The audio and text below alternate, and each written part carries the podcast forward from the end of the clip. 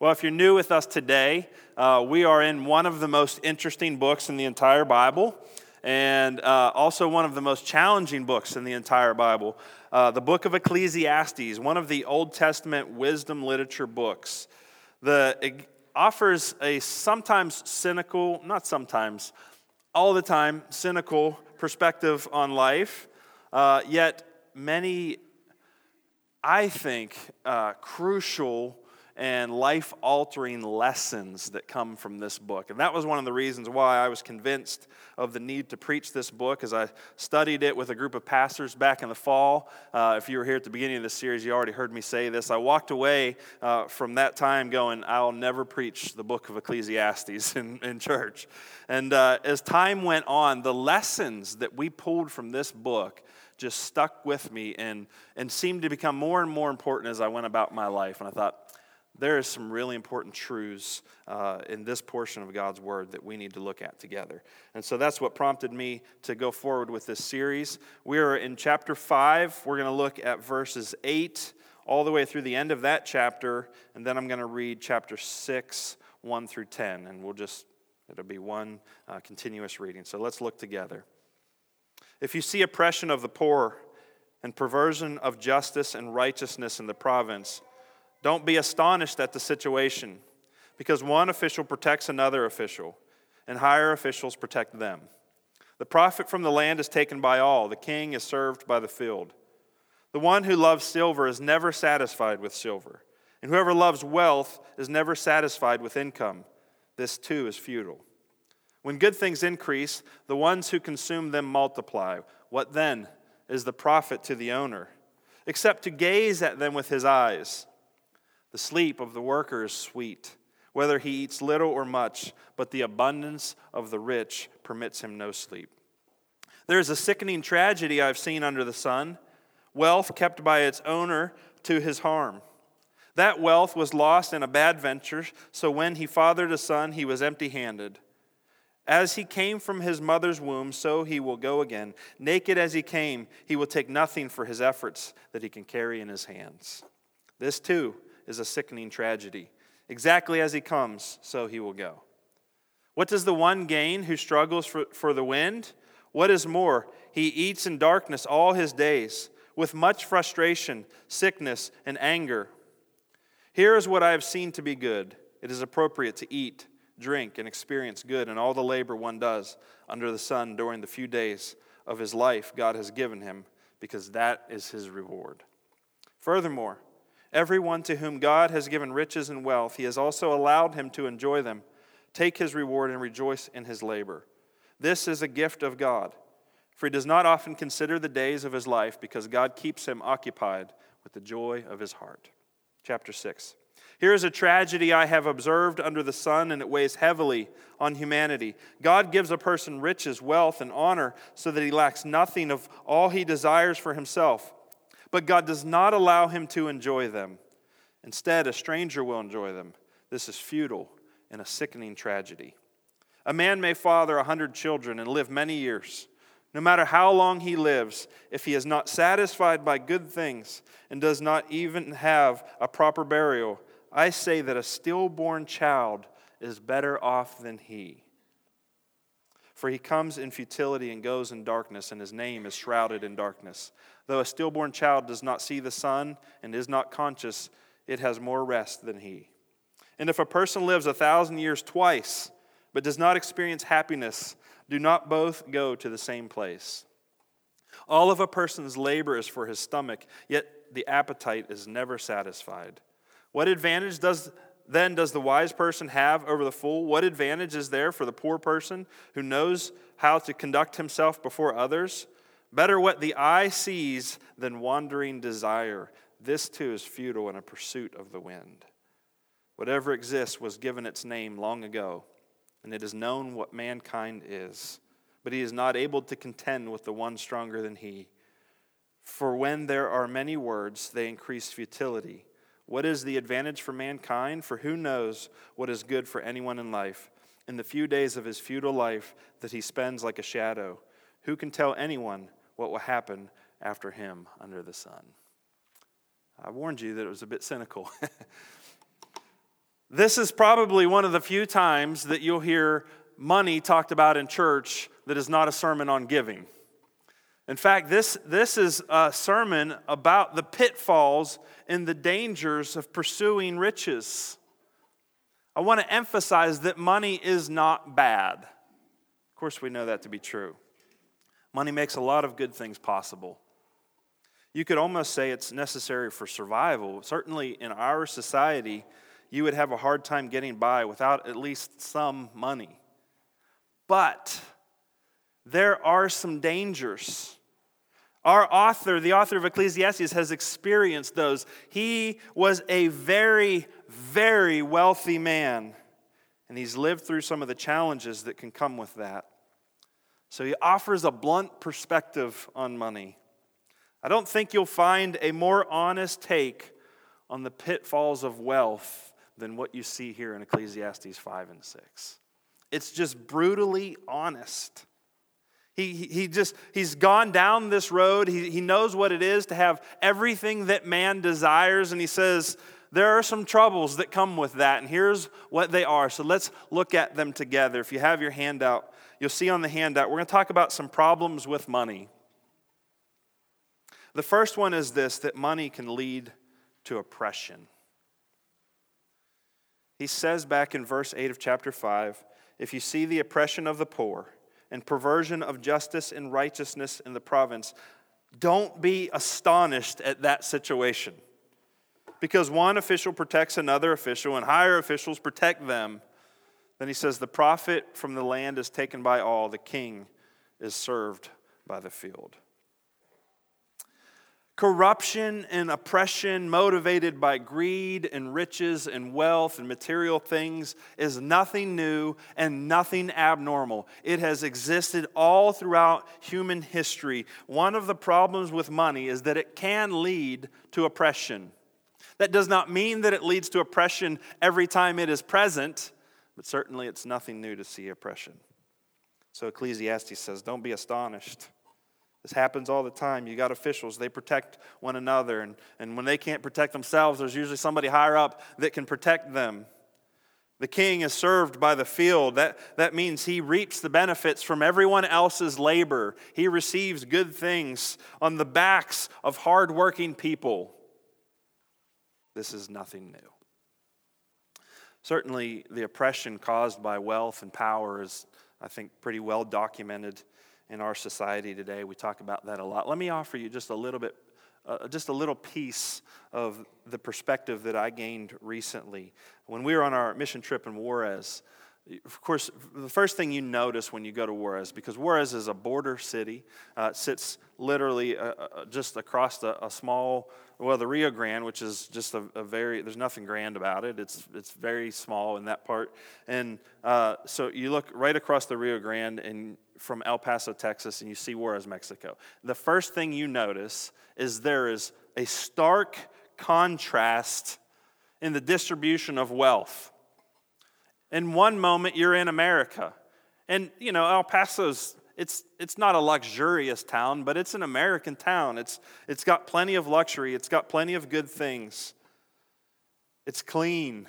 It's, it's, it's a place that, that you know, is relatively safe. It's a place where you can buy material things, anything that you desire. And you look across the border and you see absolute poverty.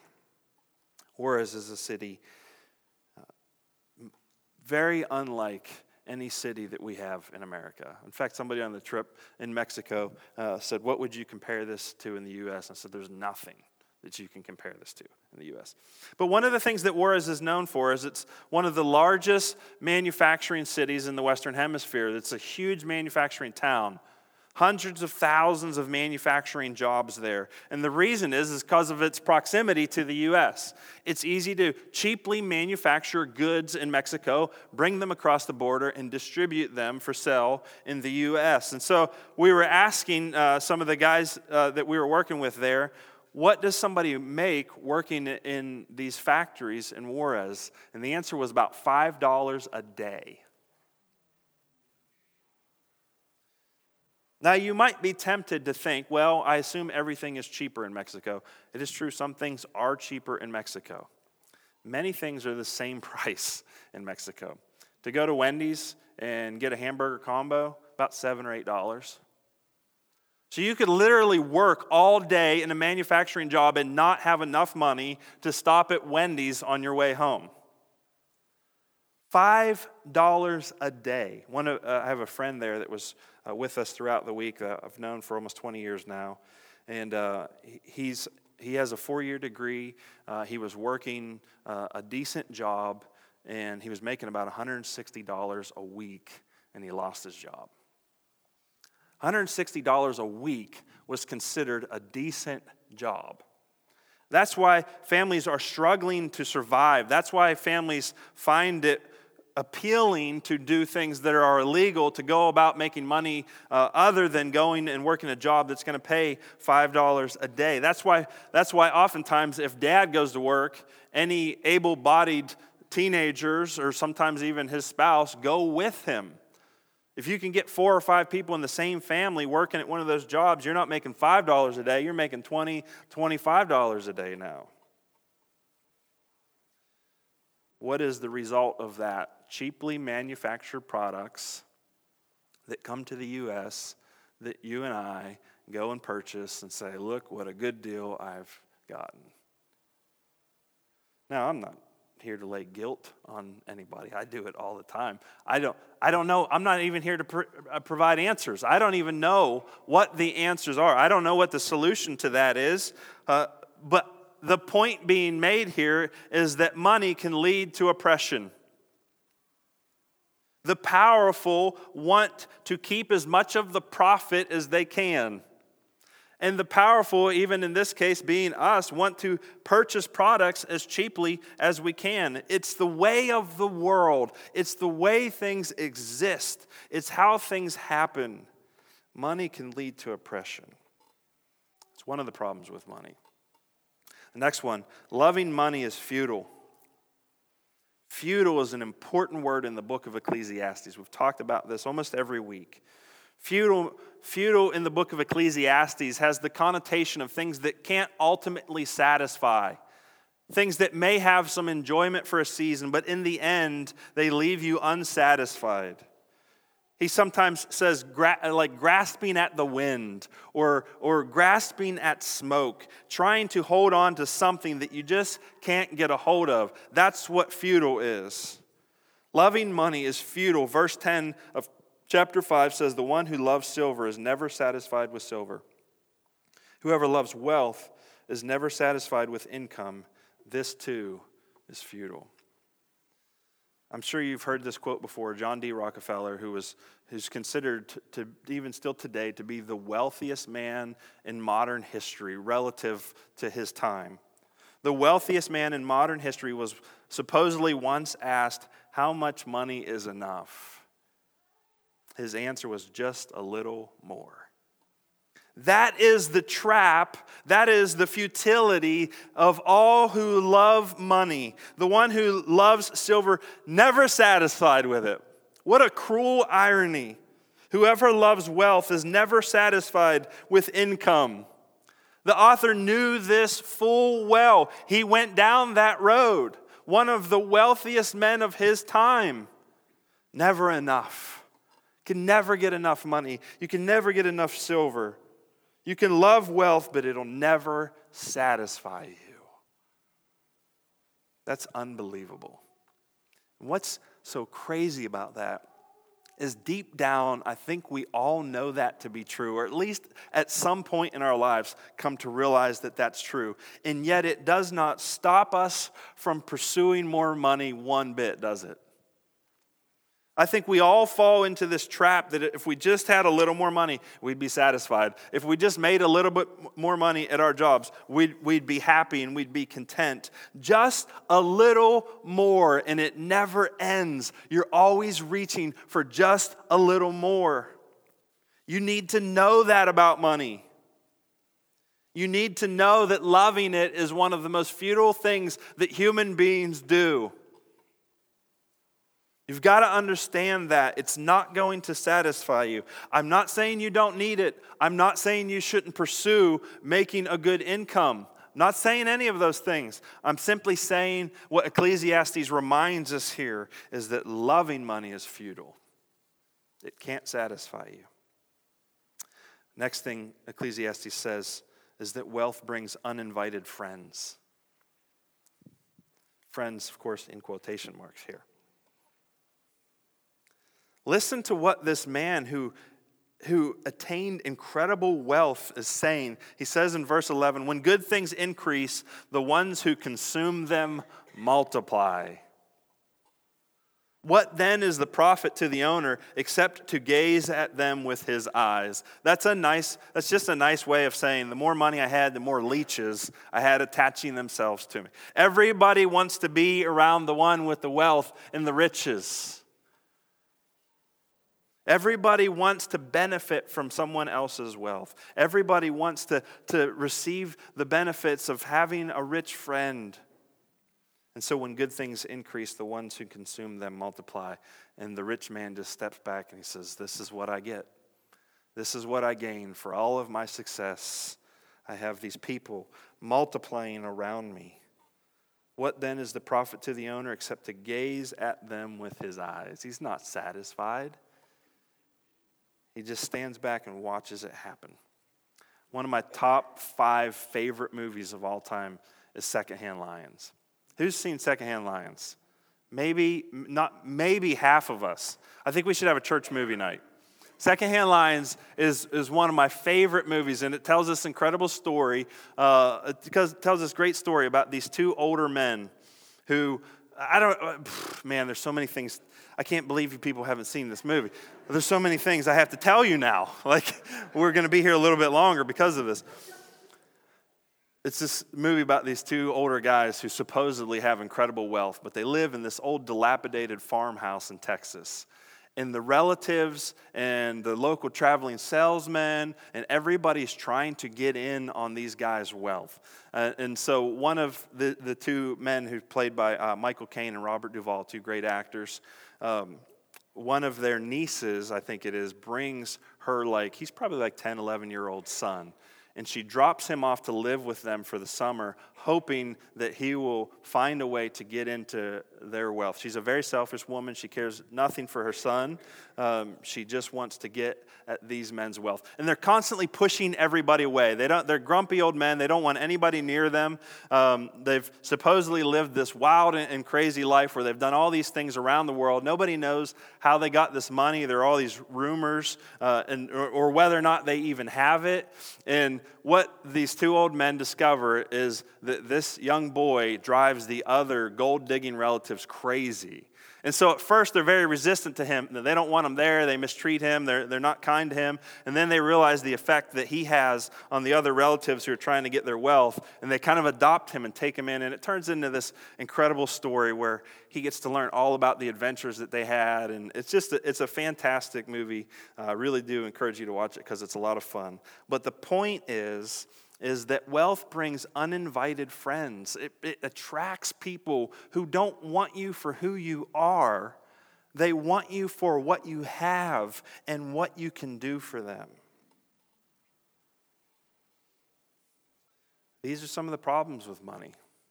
Again, we're not looking for solutions. I'm not offering solutions. I'm just I'm telling you what what Ecclesiastes teaches us, what this man has learned from his incredible wealth. The next one wealth robs you of sleep.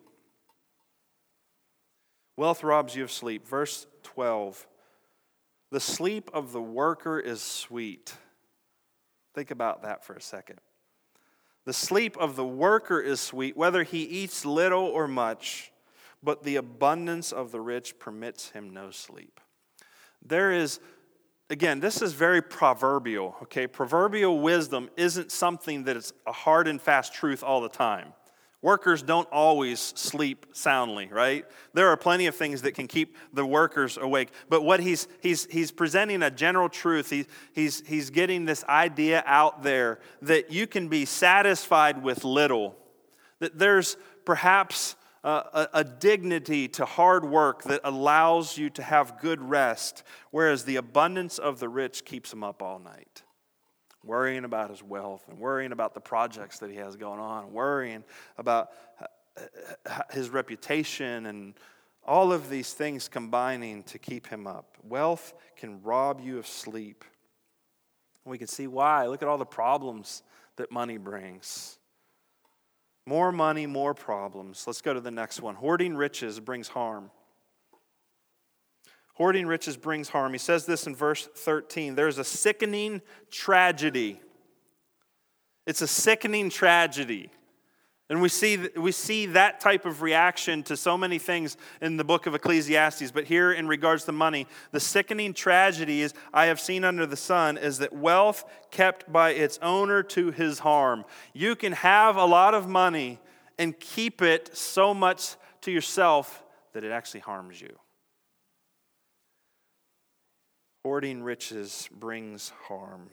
Charles Dickens in his story, A Christmas Carol, tells the, story of Ebenezer Scrooge. We're all familiar, I think, most of us, maybe some of us not, uh, familiar with Ebenezer Scrooge, who was a miserable old miser, didn't want to share even a penny of his wealth. This is how he's described in, in Dickens' novel. He says, The cold within him froze his old features, nipped his pointed nose, shriveled his cheeks, stiffened his gait, made his eyes red, his thin, his thin lips blue, and spoke at sh- out shrewdly in his grating voice. The physical effects of hoarding wealth on Ebenezer Scrooge, who, of course, is a fictional character, but illustrates for us the danger of greed that hoards riches. It's a sickening tragedy, Ecclesiastes tells us. Wealth kept by its owner to his harm. No one likes a greedy, stingy miser like Scrooge. Hoarding riches brings misery and the disdain of the people around you. It's one of the problems with money. On the other hand, the next thing that we learn is that squandering riches brings humiliation. Try too hard to keep it, it brings harm. You're too reckless in spending it, it brings humiliation. He says in verse 14, that wealth was lost in a bad venture, so when he fathered a son, he was empty handed. Wealth lost in a bad venture brings humiliation. Here's a story of a man who had lots of wealth. He, he, he spent it foolishly, he did not use it wisely, and now he has a son with nothing to give him. That's humiliation. Mike Tyson, as a fighter, made over $300 million in his boxing career. That's an incredible amount of money, especially 20 years ago. $300 million. By 2003, he was $23 million in debt and filed for bankruptcy. It was the most humiliating decade of his life that followed. He entered into rehab. He, he had to do whatever he could to make money. He even starred in some silly movies. Uh, he wrote a book trying to make some money. He made some public appearances. Here is a guy who once was on top of the fighting world. Iron Mike Tyson, the baddest man on earth, $300 million. And he was negative 23 million in the end. That's humiliating. Squandering riches brings humiliation. How did he spend it? Mansions, cars, and prostitutes. He spent, he spent a lot of time in rehab. He spent a lot of time trying to get his money right and learning how to grow up and be a man. And thankfully he did. I mean, I don't know that he's anybody's role model today, but he's doing a lot better than he was in 2003. But it took a decade of humiliation and a decade of trying to get his life back together. Squandering riches brings humiliation. Next, you can't take it with you. That's one of the bigger problems with money, isn't it? That you can't take it with you. Verse 15 of chapter 5 says, As he came from his mother's womb, so he will go again. Naked as he came, he will take nothing for his efforts that he can carry in his hands. This too is a sickening tragedy. Exactly as he comes, so he will go. What does the one gain who struggles for the wind? What is more, he eats in darkness all his days, with much frustration, sickness, and anger. You wonder if he's speaking of himself at the end, where he says he eats, he eats in darkness all his days with much frustration, sickness, and anger. Certainly, it's possible considering the state that we see of this man who once had it all, or who knew what it was to have it all. A sickening tragedy. Exactly as he comes, so he will go. And that is the torture of the rich. They've spent their whole life, they've, they've worked with everything they had to build wealth, to acquire possessions, to have power. And as they get closer and closer to their last breath on earth, they realize none of this is going with me. I'm not taking any of it. I'm going to leave this world just like I came into it, naked and with nothing in my hands.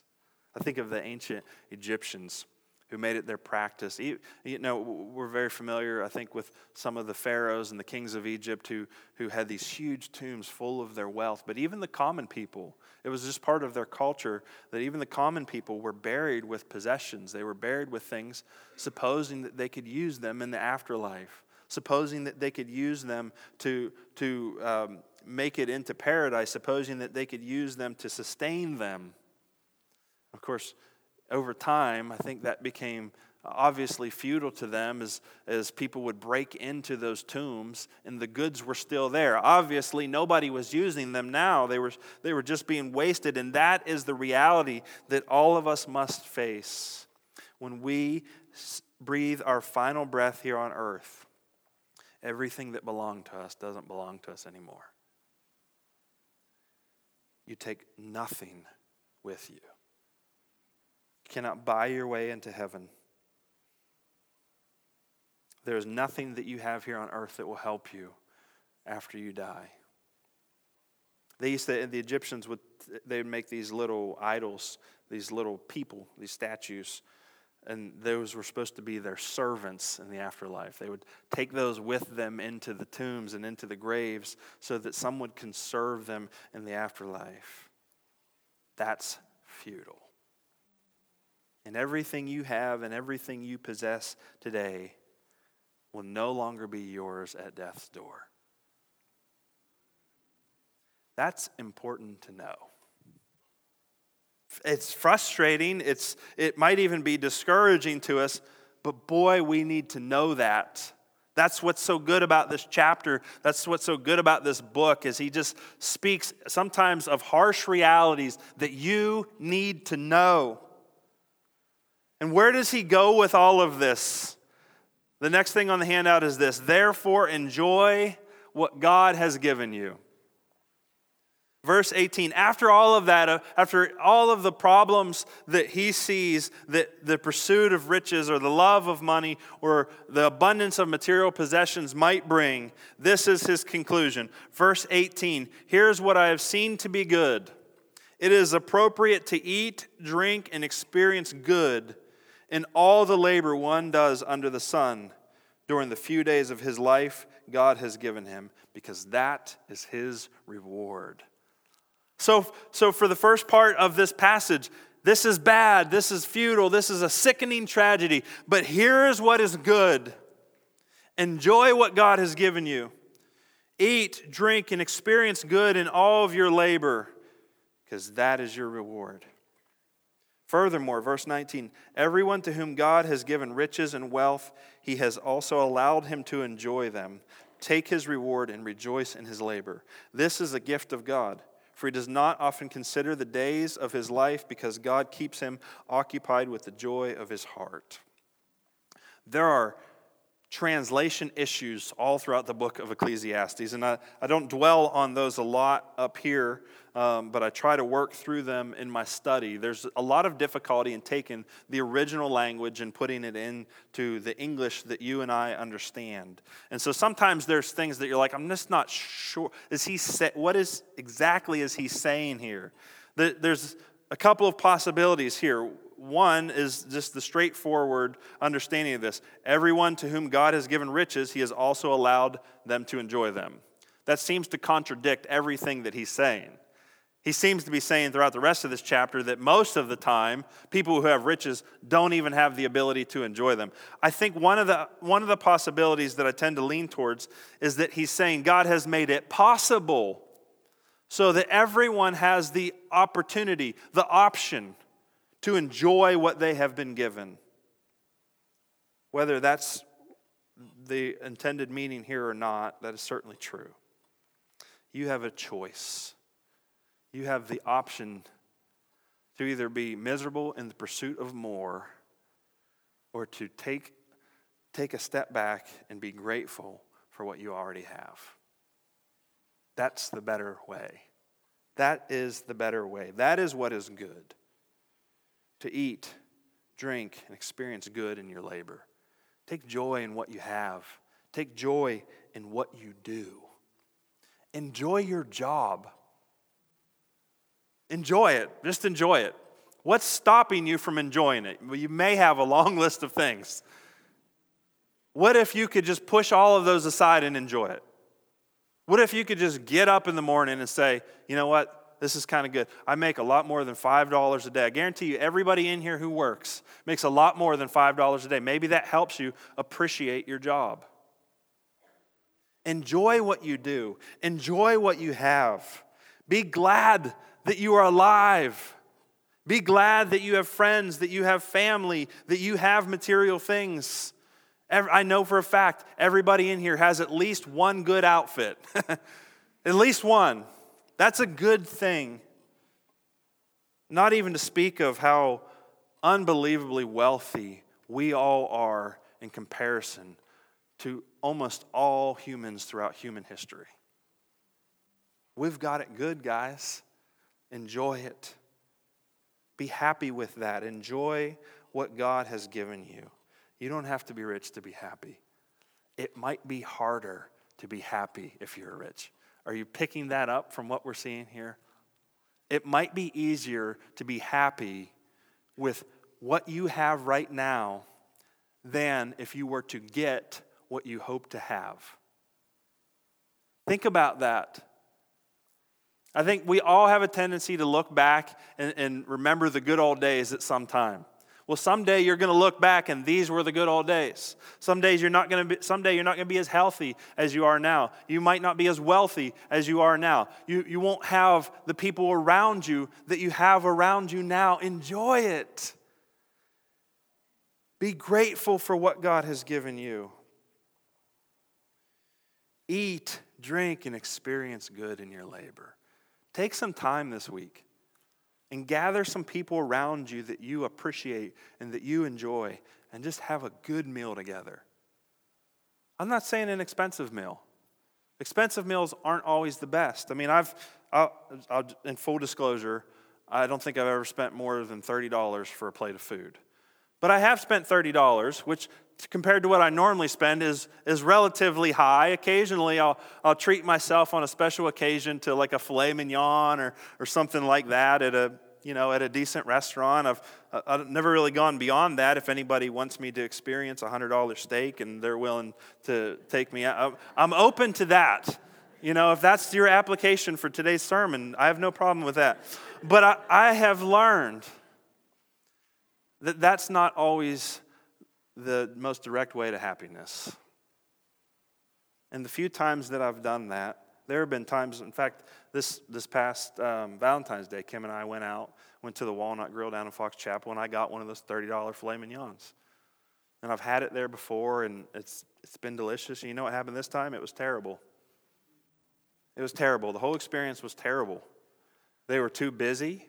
Um, the service was bad, the seats that we had were bad, the food came out and it was bad, and I was like, this is more money than I spent this whole week on food, and it's the worst meal I've had yet. That's just the way it is sometimes in life. You know, some of the best meals that I've had cost far less, but were enjoyable because they were with the right people. That's an opportunity. You know, you don't have to be rich to be happy and to enjoy good things. My mom, uh, my mom's from Georgia. She grew up there. My whole that whole side of my family still lives down there in North Georgia. And uh, I never knew my grandfather. I met him one time. Um, my mom uh, was conceived out of an affair, and uh, she only met her dad a couple of times before he passed. And I was there for one of those when I was a young boy, but I never knew my grandfather. But I had an uncle uh, in Georgia who passed away about two years ago, uh, who filled that place in my life, uh, my uncle Jimmy. And one of my favorite things about visiting uh, my family in Georgia was my uncle Jimmy had this secret hot wings recipe. He would make this delicious sauce, and we'd get a turkey fryer and would fill it with oil. And I mean, there's nothing better than food cooked in hot oil. I recommend it highly. And we would just, you know, what, $3 a pound for chicken wings. And we'd fill that thing up and cook those chicken wings and, and, and toss them around in that sauce. And, you know, it was nothing like the walnut grill, it was far better. And we'd stand out. We'd, I mean, we'd throw all that in the back of his pickup truck, and uh, you know they're they're pretty country there, and so we'd go down a dirt road and hang out in the middle of the field and cook chicken wings together.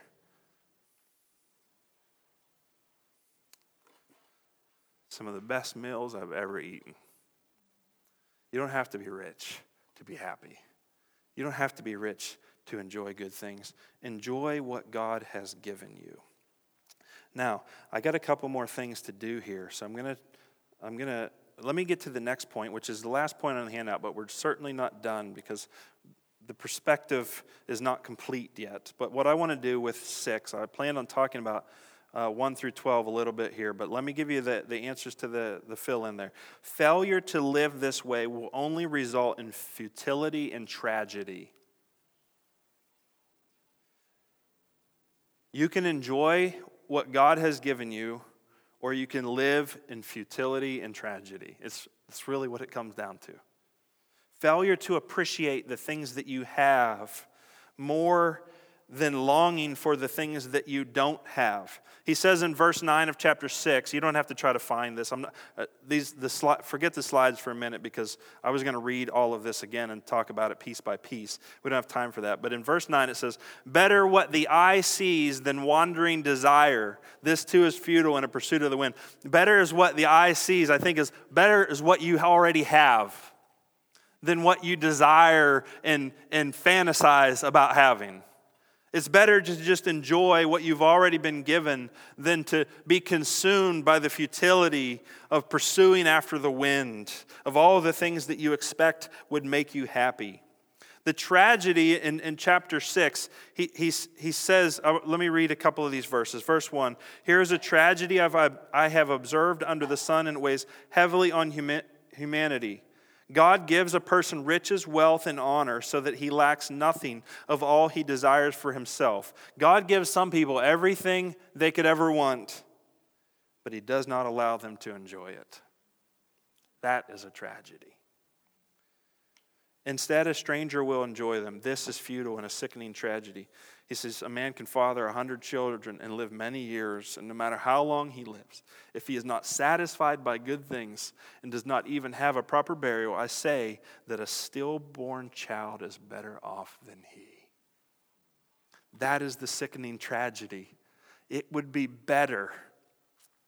It would be better that you had died in the process of being born than to be born and to live for hundreds of years and never enjoy what God has given you. That's his conclusion. I'm just telling you what he says. He says in verse 6 And if a person lives a thousand years twice, but does not experience happiness, do not both go to the same place. He's talking about the stillborn child. All of a person's labor is for his stomach, yet the appetite is never satisfied. What advantage then does the wise person have over the fool? What advantage is there for the poor person who, who knows how to con- conduct himself before others? Better what the eye sees than wandering desire. Do you see what he's saying here? Happiness and enjoying life isn't necessarily about riches. In fact, the opposite is true. This is something, this is so countercultural. You need to know that the lies that you are being sold are simply that they're lies. Marketing geniuses have convinced us that we will be happier if we just get the next new thing. If we just have enough wealth to, to take a, the vacation that we dream of or, or to buy the new iPhone or whatever it is. And you can do those things, but understand that those aren't what will bring you happiness. It is the perspective of being able to step back and enjoy what God has given you. Then he says in verse 10 of chapter 6, if you can catch up to me on the slides, great. If not, no problem. I'll just read. Whatever exists was given its name long ago, and it is known for it is known what mankind is, but he is not able to contend with the one stronger than he. He's going back to this idea that he's already mentioned in the book that we are not in control of our lives, that we are better off surrendering to the God who is in control than trying to be the God of our own universe. For when there are many words, they increase futility. What is the advantage for mankind? He has two really important questions here. For who knows what is good for anyone in life in the few days of his futile life that he spends like a shadow? Who can tell anyone what will happen after him under the sun? Those two questions, that's how this passage ends. Who knows what is good for anyone in life? And who can tell anyone what will happen after him under the sun? And the answer that he wants us to come to is certainly not us. We're not in that position. We don't determine what is good in life, and we don't know what will happen after we die. And that's how he ends. And so this is one of the challenges of reading Ecclesiastes is Ecclesiastes this phrase under the sun is comes up again and again and he offers the perspective of life and wisdom that is under the sun. That's sort of this idea of a closed system where certainly God exists, but it's hard to see what happens beyond what we can see with our eyes. The Bible, the New Testament in particular, takes us beyond the perspective of under the sun and into a glorious eternity. And so I think it's important for us here to go to the New Testament for the answers to those questions. Who knows what is good for anyone in life, and who knows what will happen to him after the sun? Well, I know one person. His name is Jesus. Jesus knows what is good for you in your life. And Jesus knows what will happen after you're dead. And so let's go to the New Testament now. And I want to read this and, and make a couple of comments uh, in the last few minutes that we have here together. 1 Timothy chapter 6, verses 6 through 19. I'm going to break this down into three sections with some comments for each section. But godliness with contentment, this is verse 6, but godliness with contentment is great gain. You see the parallel here in 1 Timothy 6 to what we're talking about in Ecclesiastes? Godliness with contentment is great gain. For we brought nothing into the world and we can take nothing out. That sounds very familiar. If we have food and clothing, we will be content with these. But those who want to be rich fall into temptation, a trap, and many foolish human desires which plunge people into ruin and destruction. Ecclesiastes 5 brutally outlines those traps and those, those, those harmful desires, the things, the foolish things that happen to those who want to be rich and pursue money. The love of money is a root of all kinds of evil, and by craving it, some have wandered away from the faith and pierced themselves with many griefs. Again, it's, it's been noted many times, but I want to make sure you caught this. The love of money is a root of all kinds of evil. It's not money itself. Money's not bad. In any of this, money's not bad. It's the relationship between our hearts and our minds with money that becomes problematic. This is an echo of Ecclesiastes, but there's an additional and even a more serious warning here that the love of money may even lead you away from faith. Of all of the problems that can happen with money, this is by far the most serious. For the love of money is the root of all kinds of evil, and by craving it, some have wandered away from the faith and pierced themselves with many griefs. What I want you to understand today is that that could happen to you. If you do not check your heart, and if you do not correct the way you think about money, you may fall in love with money so much that it leads you away from faith and pierces you with many griefs. Let's go on. Verse 11 of 1 Timothy 6. But you, okay, so that can happen. But this, this is uh, written to Timothy. But you, man of God, flee from these things. Get away from them. Pursue righteousness, godliness, faith, love, endurance, and gentleness. Fight the good fight of the faith. Take hold of eternal life to which you were called, and about which you have made a good confession in the presence of many witnesses. In the presence of God who gives life to all, and of Christ Jesus who gave a good confession before Pontius Pilate, I charge you to keep this command without fault or failure until the appearing of our Lord Jesus Christ. God will bring this about in his own time he is the blessed and only sovereign, the King of kings, the Lord of lords, who alone is immortal and who lives in unapproachable light, whom no eye has seen or can see. To him be honor and eternal power. Amen. So many parallels here to Ecclesiastes. That's why I think when the author of Ecclesiastes answers or asks these questions that he doesn't have answers to, it's pointing us to the New Testament. Ecclesiastes is preparing us this wisdom, that, all of which is true. Everything he said in Ecclesiastes 5 and 6 is absolutely true. It's just incomplete. It sets us up for and it points us to even greater truth in Jesus Christ. He says, Take hold of eternal life to which you were called.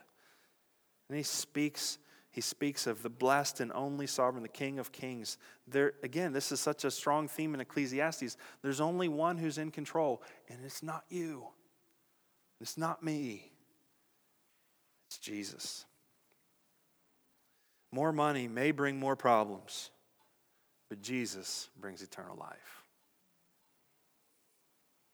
Cultural misconception here is that the things that we hope to gain from riches are actually found abundantly in knowing Jesus. What do we want from wealth? We want peace. We want to not worry. That's what we hope wealth will bring. It brings the opposite. Keeps you up at night. It brings uninvited friends. We want security. There is no security in wealth. You could lose it at any moment. We want satisfaction. This too is futile. You won't be satisfied by it. We want long life. You, t- you brought nothing into this world. You're not taking anything with you. All the money in the world will not affect your eternity. But all of those things we have abundantly in Jesus. We get peace, we get security, we get satisfaction, we get eternal life. The world does not know this. That's why the world is obsessed with material things and pursuing money and riches and wealth and power. But Christians have this deceptive truth in our own hands that we gain everything that they are pursuing by knowing Jesus. Let me finish the passage. Verse 17 of 1 Timothy 6 Instruct those who are rich in the present age. By the way, that's us. Relatively speaking, you may not see yourself as rich compared to the people around you. But by all measurements and accounts, we, everyone in this room included, are among the wealthiest people in human history. Okay? So instruct those who are rich in the present age not to be arrogant or to set their hope on the uncertainty of wealth, but on God, who richly provides us with all things to enjoy. Instruct them to do what is good, to be rich in good works, to be generous and willing to share. Storing up treasure for themselves as a good foundation for the coming age, so that they may take hold of what is truly life. Man, that's life giving. That's life giving. Don't be arrogant. Don't set your hope on wealth, but on God. Enjoy the things that He gives you. Be rich in good works. Be generous and willing to share. Store up treasures for yourselves in the age to come, because those you get to keep forever. Everything you attain for yourself now, you let go of when you cross over from living to dead. But for believers, there's one more step. We cross over from living to really living. And what you've stored up for you by your, your, by your good works and by sharing and your generosity and by the, the way you've lived your life, walking as Jesus would have you walk, those will be yours forever forever. So, don't fall into the pitfalls and traps that the love and pursuit of money may bring. Instead, be generous, enjoy what you have, pursue having more of Jesus in your life. Let's pray. Father, these things are absolutely true. There's a war going on inside of us a war between believing what this world continues to believe, even though it's been proven wrong again and again. And on the other side of that coin, believing what you say is true, which has been proven to be true again and again and again. Nevertheless, we live in these broken bodies with minds that, that always go back to wrong ways of thinking with hearts that desire the wrong things. May we learn from Ecclesiastes that the secret to happiness, the secret to satisfaction is not in more money. In fact, more money might create more problems. But the secret to what we really want to peace and security and satisfaction is found in having more Jesus. And for that very reason, you sent your son to die on the cross to pay for our sins, to suffer the death that we deserve, but to raise on the third day to give us the life that you want us to have so that we could truly live. We thank you, Father. Thank you for speaking truth into our lives today. May we take it and apply it and live it and share it.